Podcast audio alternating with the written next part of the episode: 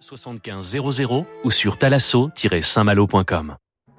18h, 19h, Demandez le programme avec David Abiker sur Radio Classique.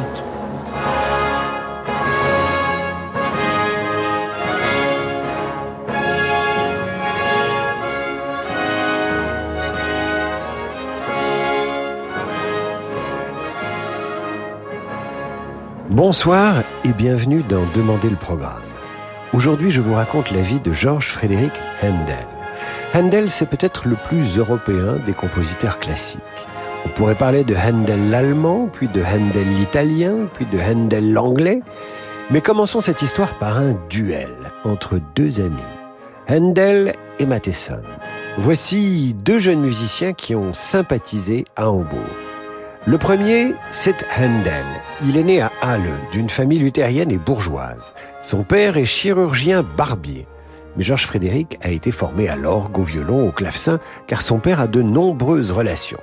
Et puis il a quitté la ville et plus tard s'est installé, en 1703, à Hambourg.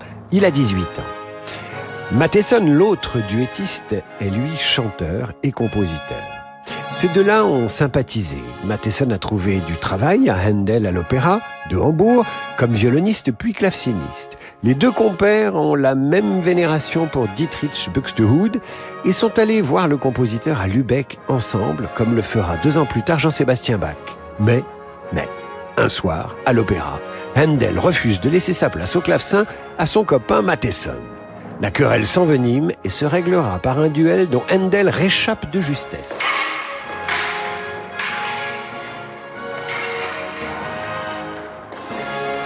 Le jeune homme va se venger en composant son premier opéra, marchant ainsi sur les plates-bandes du chanteur Matheson. Cet opéra s'appellera Almira. La première a lieu le 8 janvier 1705 et c'est un triomphe.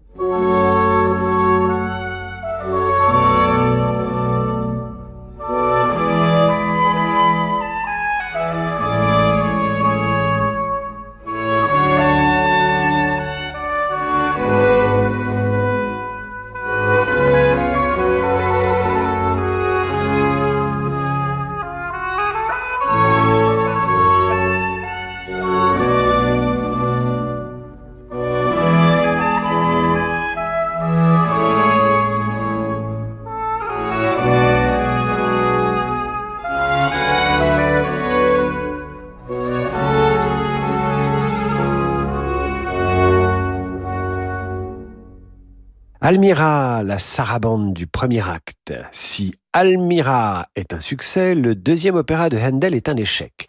Comme ça ne va pas mieux avec Matheson, le jeune compositeur part pour l'Italie. Il arrive à Rome en 1707. Il y fréquente des gens d'église et de nombreux artistes et musiciens parmi lesquels Corelli, Caldara ou encore Alessandro et Domenico Scarlatti, père et fils. Il participe même à une joute musicale, pas un duel cette fois, contre Domenico Scarlatti, qui a le même âge que lui. Scarlatti reconnaît sa supériorité à l'orgue et ils vont devenir, lui et Handel, amis. Le séjour dans la ville éternelle inspire Handel. Il y compose son premier chef-d'œuvre, le psaume Dixit Dominus.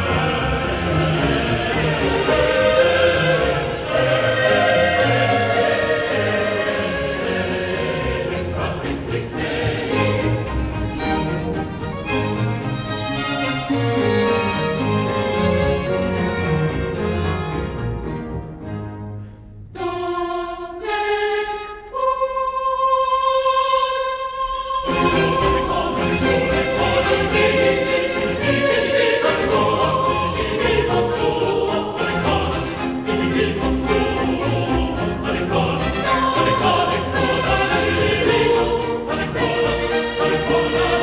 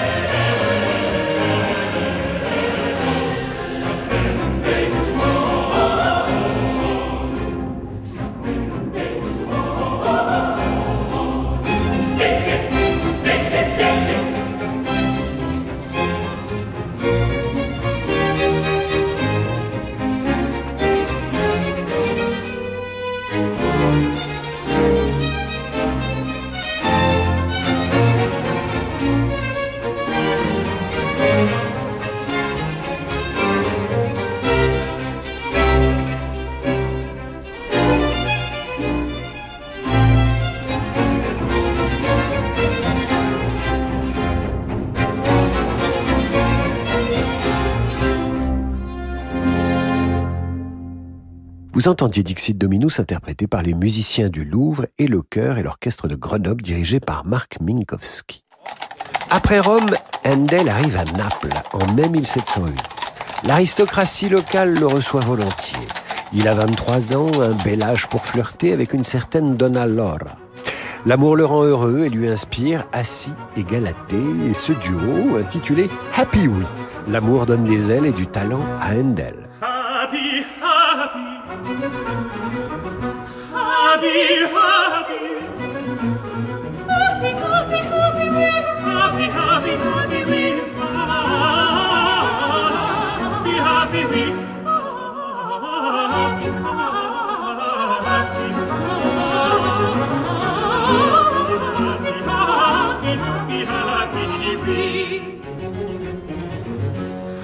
happy, happy, happy, happy happy we are.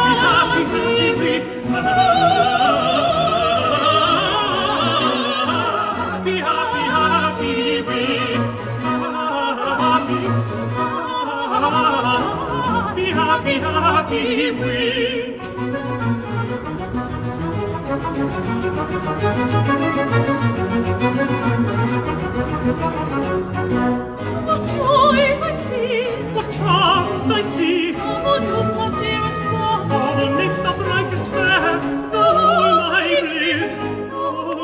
joy, thou all my bliss, thou oh, all my joy. What joys I feel, what clouds I see, thou youth that dearest one, thou the lips of brightest fair, thou oh, all my bliss, thou all my joy, thou all my bliss, thou all my joy. Happy, happy, happy, happy,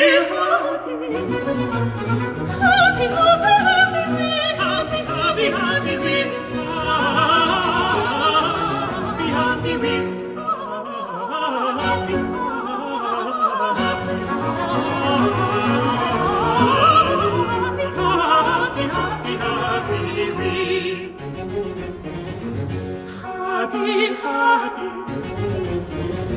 happy, happy,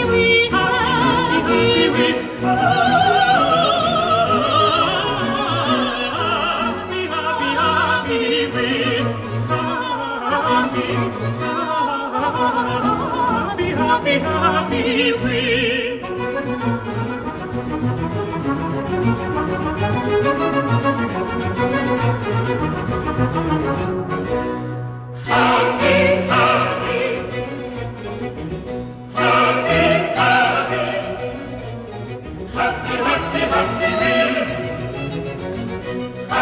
happy, happy happy.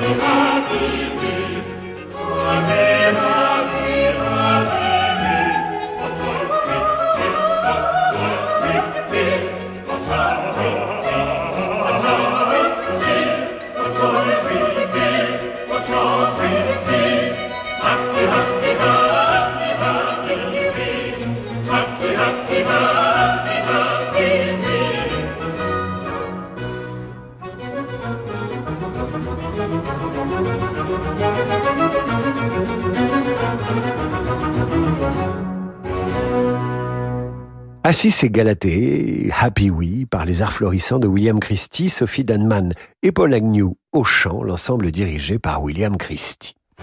Handel est certes amoureux, mais quand il fait la connaissance du cardinal Grimani, qui lui promet de créer son opéra Agrippina dans son théâtre à Venise, le jeune compositeur plein d'ambition quitte Naples, la vue sur le Vésuve et la jolie Donna Laura pour la cité des Doges. L'année suivante, en décembre 1709, Agrippina est jouée, un succès. 27 représentations, Handel peut être satisfait.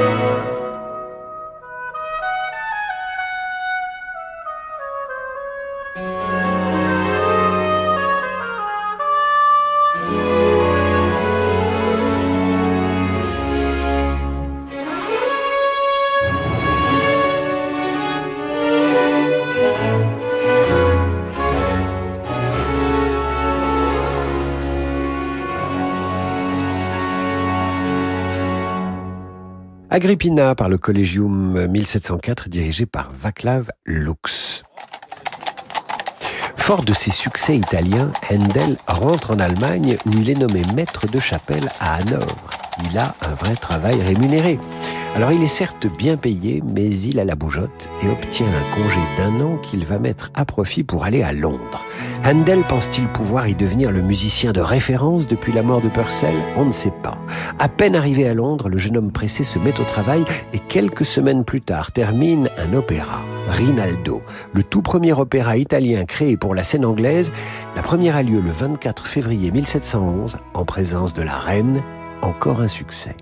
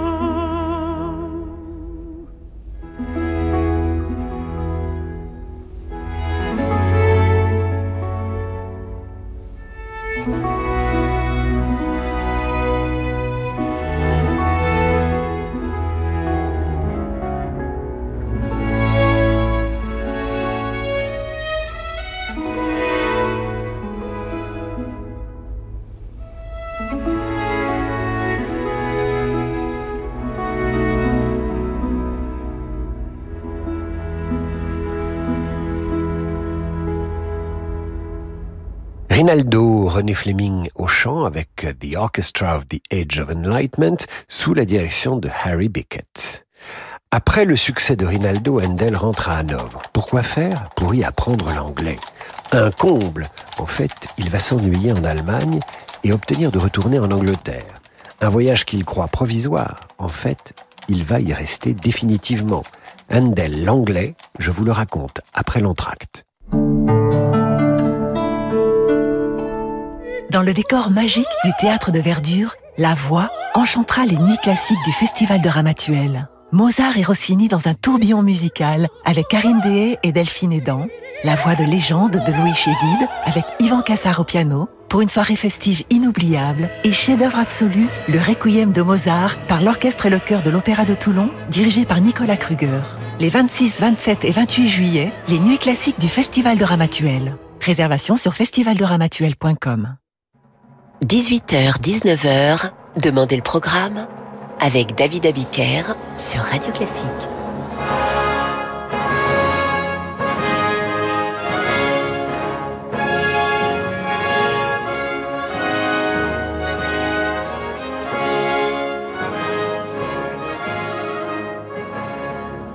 Retour dans Demander le programme. Je vous raconte ce soir la vie de Handel. Résumons-nous.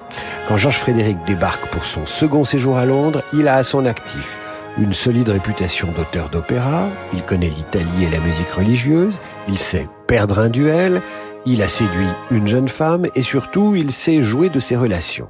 Voilà pourquoi il pense se faire une place en Angleterre qui est orpheline du grand Purcell. Handel a conquis la reine et le public avec ses opéras à l'italienne, mais en juillet 1717, il séduit le roi, Georges Ier, avec une composition qu'il interprète avec 50 musiciens sur l'eau de la Tamise. C'est grandiose, le roi adore. Cette fois, Handel va s'imposer comme le musicien du royaume, et il le fait sur une grande barque.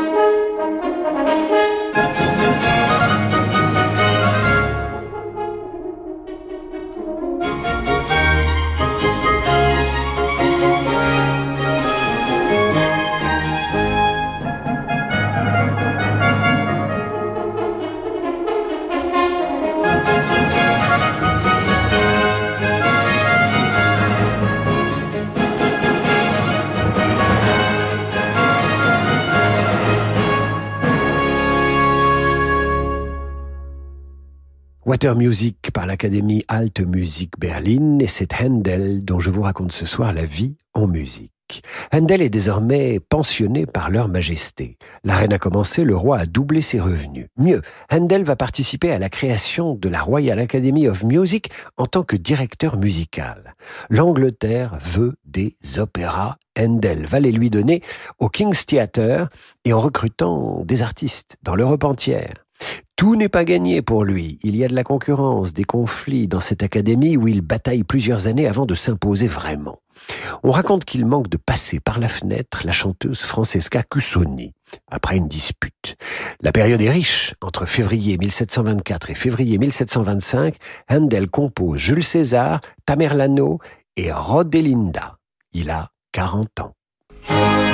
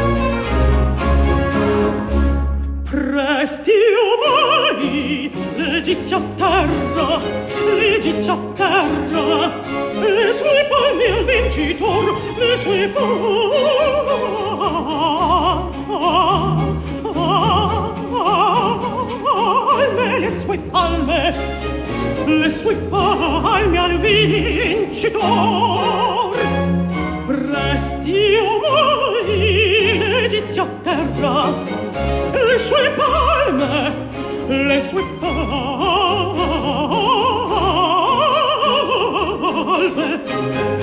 le sue palme al vincitor le sue palme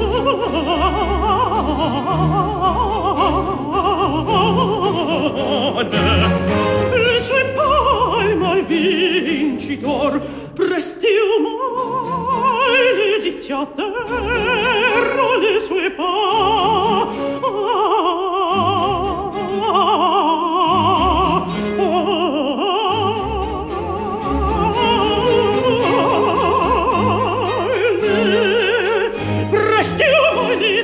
terra le sue palme al vincitor. Le sue palme le sue palme al vincitor.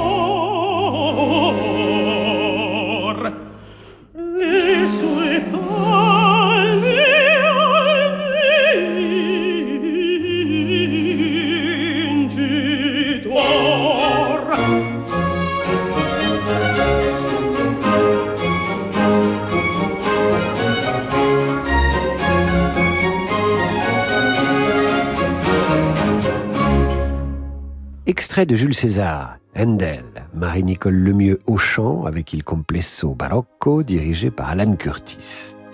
Tout aurait pu bien se passer à l'Académie royale de musique, mais non, une querelle entre deux cantatrices qui en viennent aux mains devant la princesse de Galles provoque tout bonnement la fermeture de cette académie où le musicien Handel avait pourtant fait sa place.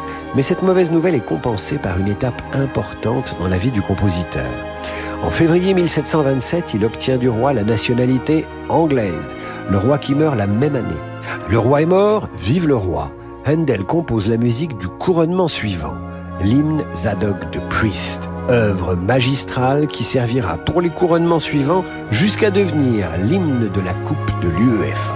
Les Anglais aiment Handel et ils aiment le football.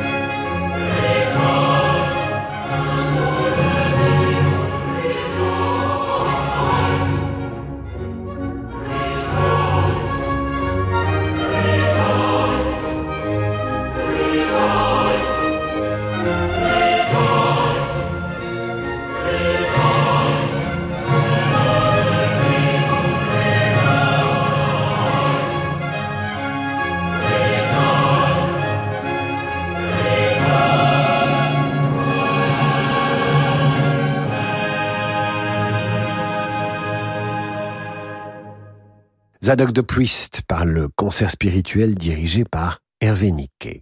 Handel a maintenant 45 ans, il a connu plusieurs rois, les honneurs, ses opéras sont des réussites.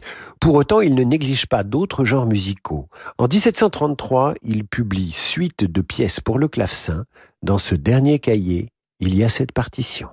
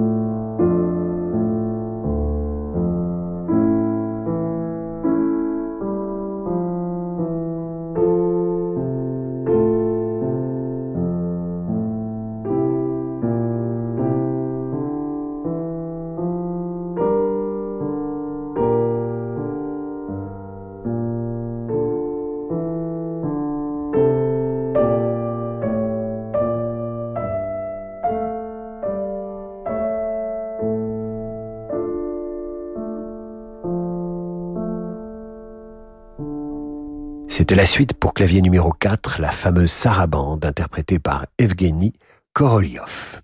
En 1736, Handel au fait de sa gloire à 51 ans. Il compose Atalanta, dont la création a lieu le 12 mai au théâtre de Covent Garden pour le mariage du prince de Galles, suivi d'un superbe feu d'artifice. L'année suivante, après une attaque sévère qui lui paralyse une partie du visage et dont il guérira après un bref séjour en Allemagne, il compose un hymne pour enterrer la reine Caroline. En fait, Handel est devenu un compositeur officiel. Il est à toutes les étapes de la vie des souverains. C'est ce qui va l'orienter peu à peu vers l'oratorio et la musique sacrée, comme l'oratorio monumental Israel in Egypt.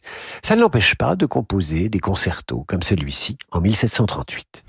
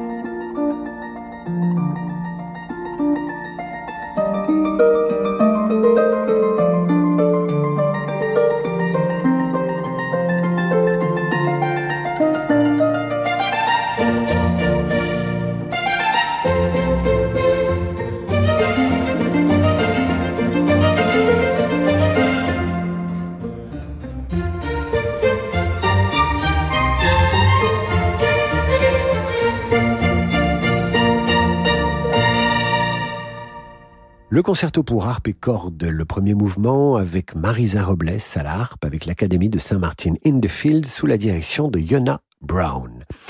Handel délaisse peu à peu l'opéra, il s'intéresse, je vous le disais, au genre oratorio.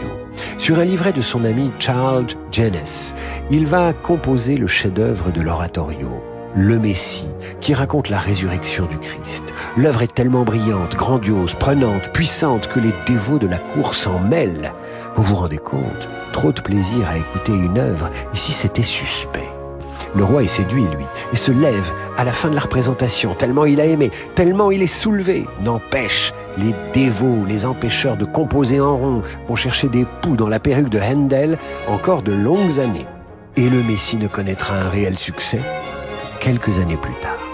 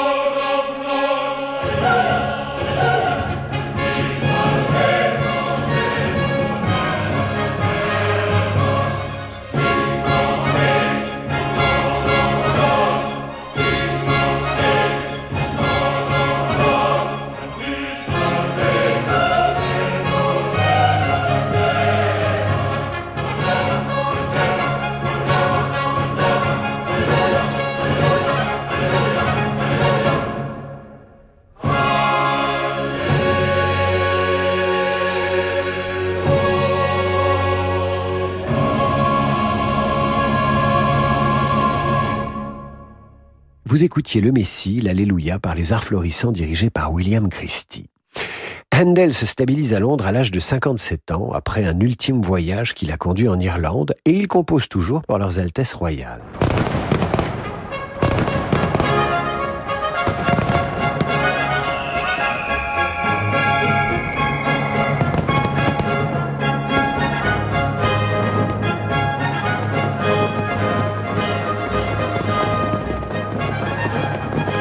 La musique pour les feux d'artifice royaux, composée en 1749, est l'une de ses œuvres les plus fameuses et elle doit beaucoup au baroque français de Lully et de Lalande. Tendez l'oreille.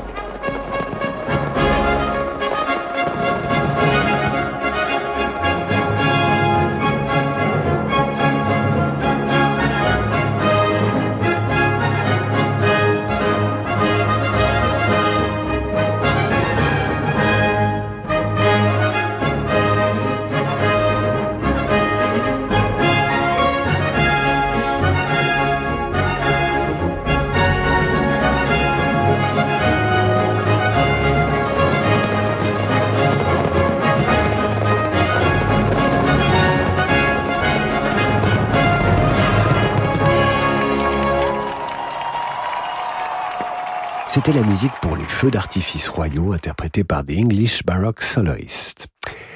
Pour terminer cette vie de Handel, car il se fait vieux et malade, je veux laisser la parole au romancier autrichien Stefan Zweig. Il vous dira mieux que moi l'un des derniers moments de bonheur de Handel avant sa mort. Le texte qui suit est tiré d'un essai de Stefan Zweig intitulé Les heures étoilées de l'humanité. Comme tous les vrais et consciencieux artistes, Handel ne tirait pas vanité de ses œuvres, mais il en était une qu'il aimait, le Messie, parce qu'il l'avait tirée de son abîme, parce qu'il avait trouvé en elle la délivrance, et tous les ans, il la faisait jouer à Londres, abandonnant régulièrement les 500 livres de bénéfices de la représentation au profit de l'hôpital. C'est avec cette œuvre qu'il voulut prendre congé du monde. Le 6 avril 1759, déjà gravement malade, le sexagénaire se fit conduire une dernière fois à la salle du concert.